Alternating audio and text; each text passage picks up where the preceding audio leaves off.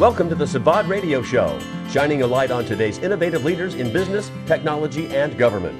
Today's show is brought to you by Savad Business Solutions, where our passion is in the process. And now, here are today's hosts.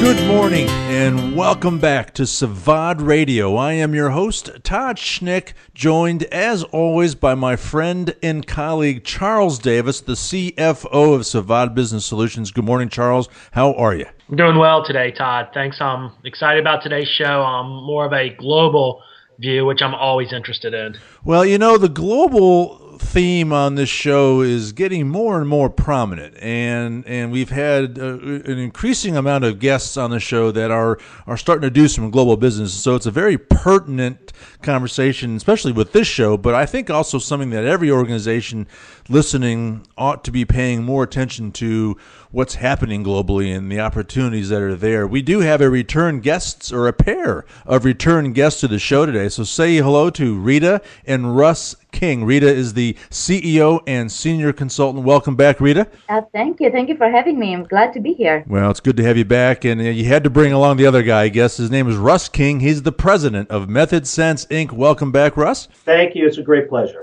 Well, as I said, we've had these this these two on the show before, and I will link up to that to that conversation in the show notes. Uh, we uh, the the one thing we did not talk about in our last conversation with these two was the global nature of of their business, and so that's the purpose of us gathering today is to talk about that. Uh, before we launch into that, though, Russ, take a quick sec and just remind the audience about Method Sense and what you're all about. Thank you very much. I appreciate that. Method Sense is a life science consultancy where we assist uh, medical device companies, biotechnology companies, and pharmaceutical companies with their regulatory affairs and quality assurance needs.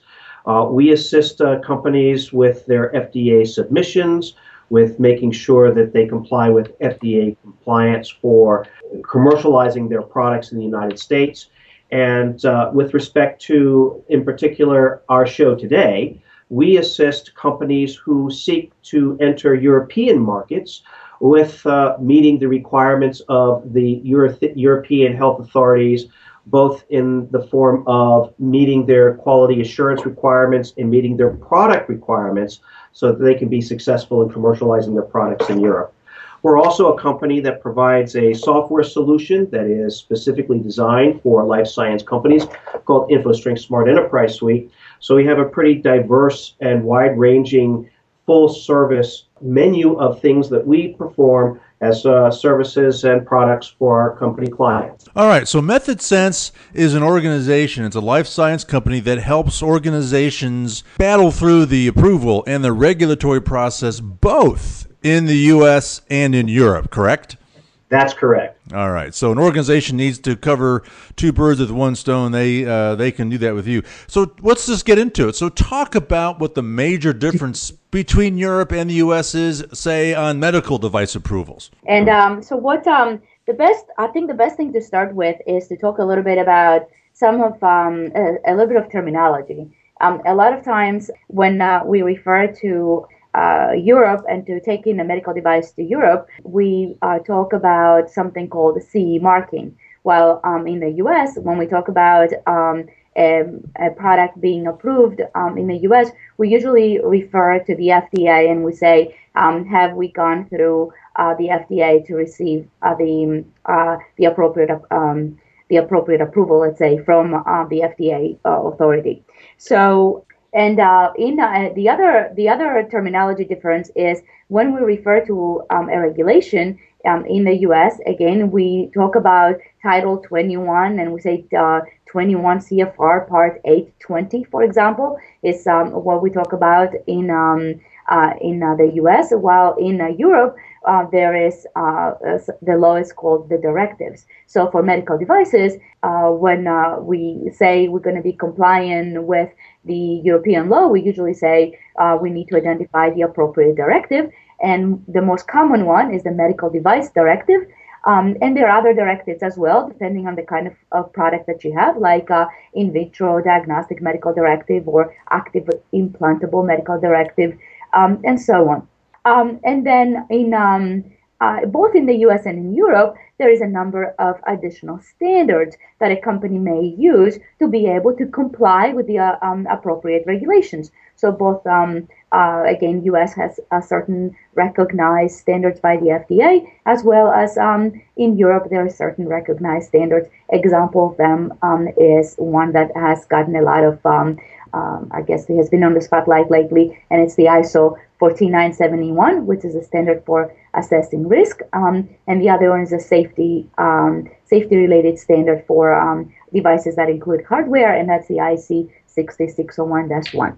So, so that kind of gives us um, a little bit of a beginning as to, uh, from a terminology standpoint, and now for um, how um, a company uh, will be talking about when they're saying, I'm preparing for Europe versus I am going to the U.S. Rita, I want to I want to ask a quick question on that. Are you seeing talking about approval process in, in the two different um, blocks, the U.S. and, and Europe? an appetite for for certain products in one or the other, especially how it relates to risk. Um, you talk about the risk differential in Europe and, and on the terminology side, but are you seeing in, in what you're doing that the appetite for approval, a quicker approval, let's say, in U.S. versus versus Europe, and, and kind of and what the risk profile is as far as getting certain products through in one of those two blocks. And, and give me an opinion on that. Sure. Yeah very quickly. Uh, i think that more and more companies are finding attractive the process in europe. Um, i think that is uh, primarily because the initial approval process tends to be a little bit more streamlined from uh, the regulatory perspective in europe it tends to be uh, a little bit faster and a little bit less expensive in Europe generally and by and large. So the balance that we see medical device companies uh, assessing is the size of the US market, which is the largest medical device market in the world, and the relatively difficult path for approval to reach that market from an FDA regulatory and quality perspective, compared to the market in Europe, which is nevertheless healthy and the health of those markets, of course, depends upon country to country. Germany is a different market from Greece, which is a different market from Norway, for example. But by and large, uh, the attractiveness of the streamlined process, a little bit more streamlined, a little bit more easy, a little bit more straightforward in some cases. And so they are taking it more seriously, whether or not they should, for example, launch a product in Europe first versus the United States, or assess their current marketing strategy and turn their eyes toward Europe for uh, their, uh, their, their commercialization goals. I think if I could add to it, it's um, a little bit of um, it's a thinking process that it's um, it, there is a belief that maybe going to uh, Europe is going to be a little bit friendlier getting through the regulatory process versus um, the U.S. But it's really a perception. Um, the the key difference where um, is that um, in uh, Europe uh, uh, if you have um, a class uh, 2 device, for example, uh, 2A or 2B, that it's going to require what's called a notified body, which is similar to what we have here in the US with the FDA, with a number of exceptions that I will talk about. But um, but in Europe, you actually shop for your notified body. You there are multiple companies that um, can actually uh, offer services to review your technical documentation in a similar way that the FDA reviews them here in the US. But because the customer has the ability to make a choice, it, um, it appears that it may be a little bit easier. While here in the US, you have one authority, it's the FDA.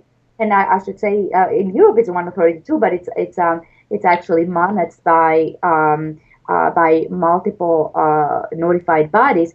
And um, but in the U.S. again, you have to send it to um, the FDA, and um, and that um, uh, has uh, a certain idea of um, maybe it is uh, a little bit more difficult or not as friendly as selecting your own notified body to review your file. You know, it just, you guys would know better than I, but it just seems from my observations of news and Hollywood and just all the different cultural uh, touch points, it seems Europe is far more advanced technologically than we are in the U.S. And maybe that's because of the simplified approval process. Uh, uh are you seeing that translate into the life sciences as well? You know, it's interesting that you're saying uh, that. I don't know if it is really more advanced. It's it is or um, their products. The whole design of the product tends to be um, very different. It's uh, it's it's like they they appear to be a little bit sleeker in look. Uh, some of the devices versus the way that um, our uh, some of our medical devices in the U.S. look. Which of course this is um, changing. It's like clothes, uh, purchasing clothes. I don't know in Italy or in uh, uh, Paris versus um, you know purchasing I don't know clothes in uh, Raleigh, North Carolina. So um, so that's uh, I guess one type of comparison. Um, uh, Russ, do you have any uh, other thoughts about? It? Well, one thing that uh, I think is uh, interesting about the comparison between the U.S. market and the European market, and that is all, some of the the things that they have in common. The, both the FDA and the European notified bodies, the, the health ministries, they're interested in basically two things expressed in two different ways. Uh, they're both interested in making sure that your company is operating properly. That is, operating in a way that produces a quality product that is both effective um, and safe. Uh, however, they do it in a slightly different way. The classic way to do it in the United States is to submit to the FDA, uh, most typically in a 510K, which is a, an approval process that the FDA has for the product. When you submit that in the in the process, you're bundling information about both the company and the product. In Europe, there's a slightly different process where it's separated with an ISO certification about the company. That's a certification called 1345, and what's called a CE mark for the product. That is the assessment that the product is safe and effective, it does what you say it's going to do, and it complies with uh, the regulations. The European authorities and U.S. authorities have the same goal, but the process is uh, is slightly different. And that makes a difference too, I think, in the way in which companies approach the markets and, and, and whether one's more preferable than the other. However, I got I got to actually um, add that some of things um, are changing in Europe. Europe is getting a lot more conservative lately. Um, there's been a lot of communications in different um, uh, standard um, uh, communications and standard um, uh, committees where um, Europe is trying to is, is seeing challenges with some of the flexibility that their system has and is trying to implement um, uh, some I would say a little bit stricter rules than what we've seen so far. they're not out yet; they're still in discussion. But this is just kind of uh, what they, they've been they've seen they have concerns, I should say, about products that they hit the market and uh, they were not as safe as they were expecting. So we'll see what the future is going to bring, and we'll see how the European market is going to shape as well. And, and Rena, I want to go a little bit farther on that. My question to you, and since y'all are closer to that market, is what you're talking about a remnant of the rise of maybe more nationalism in Europe, whereas each country's having more and more voice and bigger opinion in itself as far as per country basis far instead of a block basis because uh-huh. I mean you're reading more and more about that where Germany's taking the lead on a lot of things. What you're talking about directly related to that? Actually, it's interesting that you're mentioning this because um, the one struggle that Europe had over the years was that, as you said, it consists of multiple countries. And that meant um, every country, of course, had their own um, thought process about what safety really is. So that meant they had almost um, their own uh, strict rules as to what they will allow and they will not allow in terms of uh, a medical product that will enter the country. And then we went through many years of um, harmonization efforts, as they're called, where um, with the European Union as well as um, with other countries that they have joined different committees are trying to accept one common set of standards or one common set of rules that they can all operate under so that um, it, it is a little bit easier because honestly 10 years ago or about 15 years ago if you had a medical device that you needed to send it to uh, europe you had to think about uh, the specific country you're going to send it to and you knew that were, you were dealing potentially different rules that in some cases conflicted with each other. So we are in a different era in a way. We have a lot more harmonization uh, standards in place. And even Europe and US, um, they have spent a lot of effort coordinated and um, harmonizing um, their regulations. So I would say that it's becoming more harmonized. It's becoming more, um, we are seeing more common ground. But from time to time, like what's happening right now, events are occurring, safety related events, like, like, um, uh, for example, there was um, the, the implantable, I think, um, uh, breast devices that they were happening in Europe created a lot of um, uh, challenges for the Europeans because they realized that the product that they thought it was safe is no longer as safe. So these kind of events um, are actually making regulators think again, and and you will see certain countries becoming um, stricter before they actually relax again or they found common ground with the rest of the countries. Let me just be sure that I understand. When you seek approval in Europe, are you doing it through the European Union or do you have to go through country by country? You actually go through something called your a notified body if you need um, uh, to be fair, there are certain devices that um, just like in the US we have class one devices, there are certain devices in um, in Europe that they actually do not need anything more other than a self-declaration that they are safe and then they can enter the different countries. But if you are a class 2A or 2B device or above, then you need to go through an entity similar to the FDA, but it's called a notified body that you select. There are multiple ones to select from. You select one and they review all your technical documentation, the technical file that you will prepare that shows compliance with the appropriate directives. And they are the ones that they give you the I don't want to say the word that um, the, the simple word that comes to mind is like the okay, let's say, but it actually they're the ones that they uh, confirm that um, you meet the regulations, and then you can create the declaration of conformity or the CE mark as we are uh, calling it, um, and you can put it on the device and enter the country. So uh, there, there, you don't have to worry about um, uh, each country. But again, that doesn't mean that you should not at least for the European Union, they have a common set of rules. Other countries have accepted what's called the CE mark uh, process, and therefore, again, um, as long as you get a CE mark, you are okay to enter those countries. And then there are some countries that they have a few deviations that you need to be aware. And those deviations will particularly pertain to higher risk devices. And the other thing to consider when you're commercializing in Europe is that the reimbursement for the sale of your products will vary from country to country. So some markets like Germany versus Spain may be more or less attractive because of the reimbursement requirements that are specific to regions. Now that brings up a real interesting question. So if I'm building a business model and taking a medical device over to Europe, I've got to build in different reimbursements for different countries, and that gets very complicated. I'm sure that's where you come into picture quite a quite a few times. Talk to me a little bit more about that and how company how companies really kind of map through that. Well, the way they map through it was with partnerships in uh, in Europe who understand those local markets, who have experience with selling products directly to the uh, point of care, whether that be hospitals or physicians or wherever that point of care takes place but that's the, the kind of spade work that has to be done. Now, you may have heard all along that there is a, a perception or there is an understanding, at least at first blush, that the process in Europe is a little bit more streamlined. It's a little bit easier from regulatory and quality perspective.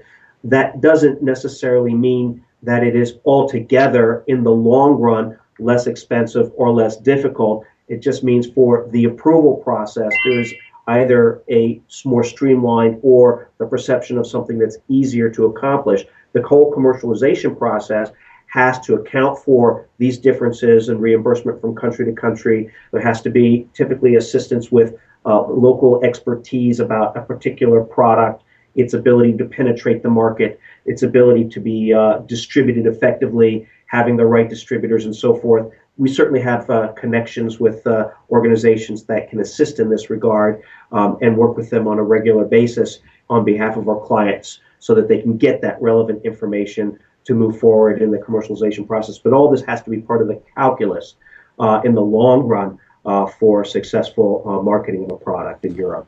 Actually, what I can do to, it I mean, I, I imagine um, that you, that what will be helpful to our listeners is that if you if there was a, a, a medical device that uh, is actually starting out, or there is an idea and a company is trying to figure out what, where should I go? Should I start in the U.S. or should I start in Europe? Or I believe that my market is so large, I can go to so many different places. What do I do first? Um, the advice that I, I would um, uh, provide, and this is what um, we actually um, help our customers with, is first of all, um, the the first the, the place to begin is um, uh, every no matter where you go, you need to make sure that you have processes in place um, that um, uh, usually usually are called the quality management system.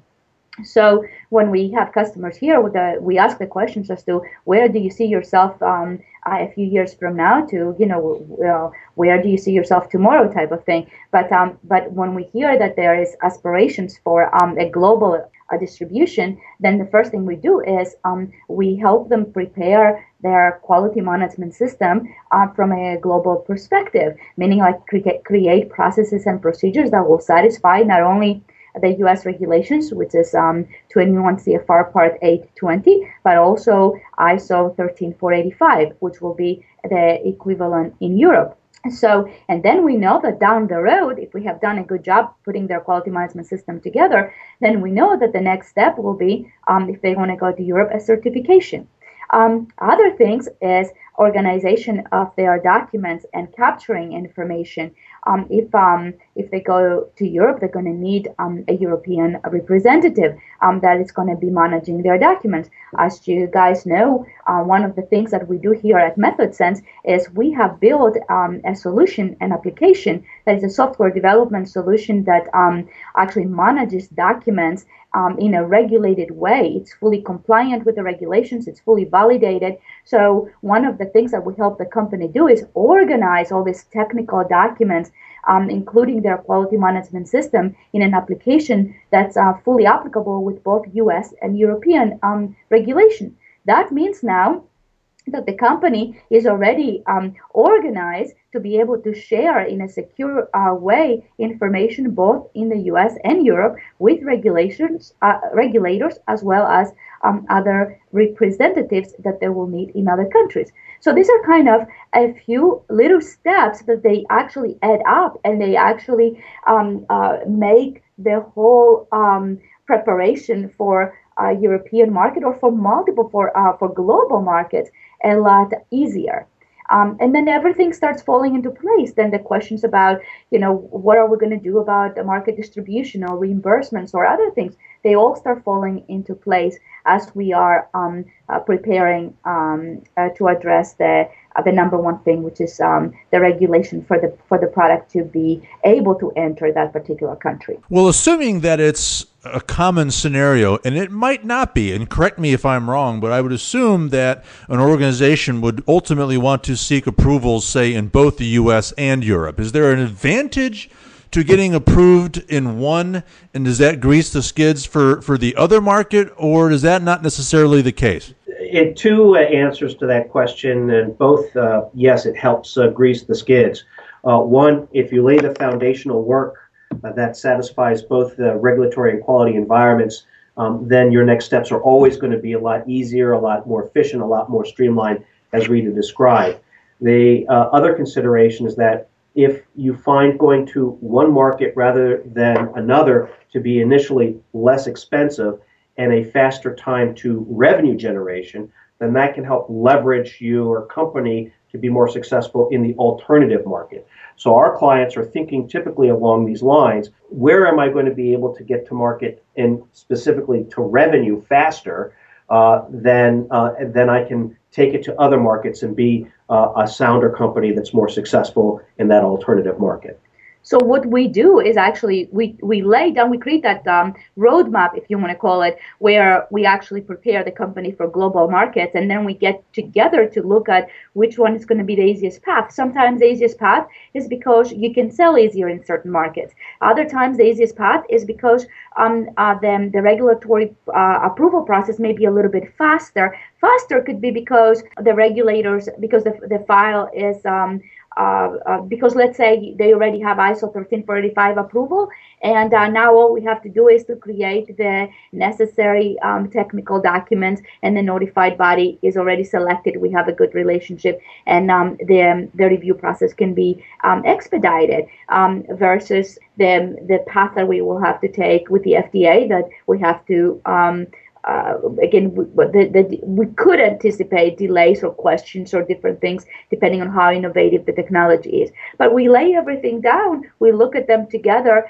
and, and we make uh, the appropriate decisions based on the product, the market, and what the company's goals are, including, of course, um, their financial um, their financial situation. Our goal is to make it as simple as possible um, to enter as many um, uh, as as many markets as they can. Russ and Rita, uh, you know, obviously the show, I, I always look out for entrepreneurs and, and what you're doing, I'm really fascinated by. And one thing I think everybody, every business, no matter what the size is, should be looking at a global platform, a global playing ground.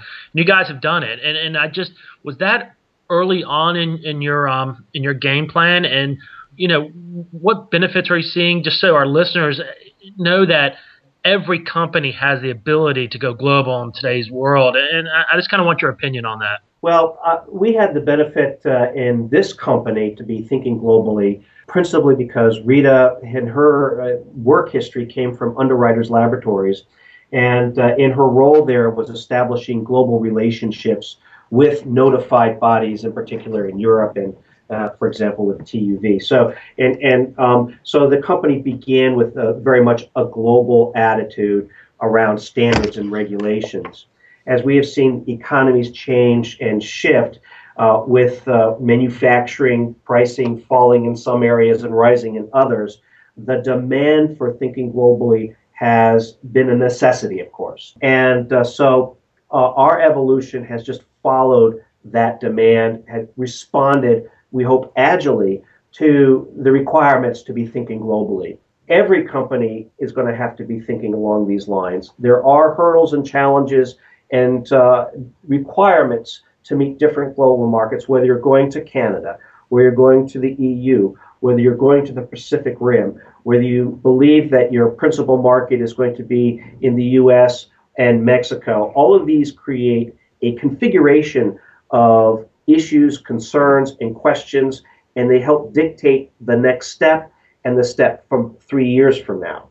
And so, uh, between um, uh, the communications that happen globally, between uh, the competition that happens globally, uh, it is an absolute necessity that every company that is thinking about uh, entering the medical device market in particular, they automatically think about how they're going to leverage their network, their product, their expertise, their skills in order to reach as broad an audience as possible in order to be competitive and to be successful as a business. Now, as MethodSense, though, the actual the platform that we did provide that we do provide for them is actually um, our product. It's um, the InfoStrength Smart Enterprise Suite. This is um, an application that it is um, that it resembles a portal. It's a web-based application fully compliant with um, uh, U.S. and global regulations. And what it does is it enables even the tiniest company uh, to be able to have a global presence if they want, because they're able to communicate their most critical information and their intellectual property in a secure way, fully organized and again compliant with regulations, and they can bring inside that solution multiple parties that they can be they are partners from all over the world. So yeah so we we do think globally we cre- we spent um, a lot of um, uh, time and effort uh, to actually to create that platform that um, uh, in addition to our expertise can um, enable companies uh, to reach global markets a lot easier and it cannot be just their words but be able to prove it with um, a structure that we help them uh, create in a in a very again affordable but secure way. And it's a it's a very natural expression of of what we mean by global. Not only do we need to be thinking globally in terms of our actions but we need to be global in terms of our infrastructure so that we can act appropriately in global circumstances. Uh, and, and, that's a, a very, a very uh, uh, in, in our client base, uh, this is a, a, an interesting and, and unique tool uh, that people are using to have this sort of global agility. Uh, well, Russ and Rita, I cannot believe we've already gone past 30 minutes on this conversation, so I hate to say it, but we're out of time. Before I let you go, how can people get in touch with you? Where can they learn more about Method Sense and tap into that expertise in both the U.S. and European markets? Yeah, well, thank you very much. Uh, we, we look forward to hearing from your audience. We can be reached in our Research Triangle Park headquarters at uh, 919 313 3962. And of course, we invite everyone to visit and learn more about us from our website at www.methodsense.com. M E T H O D S E N S com. Rita King, CEO and Senior Consultant, Russ King, the President of Method Sense Inc. Guys, it was great to have you back. Thanks for coming back and joining us. Thank, Thank you. you for having me. Thank you. All right. Charles, you know what I love about this show is that we can have a conversation about medical device approvals in multiple markets, and it can be a scintillating conversation. Absolutely, it, it is fascinating what's going on in this world, and, and I look forward to hearing more about you know Methodsense and other companies we bring on that that have that global view. Amen to that. All right. Well, that wraps this show. On behalf of today's guest, Rita King and Russ King, my co host, Charles Davis, I'm Todd Schnick. We'll see you next time on Civad Radio.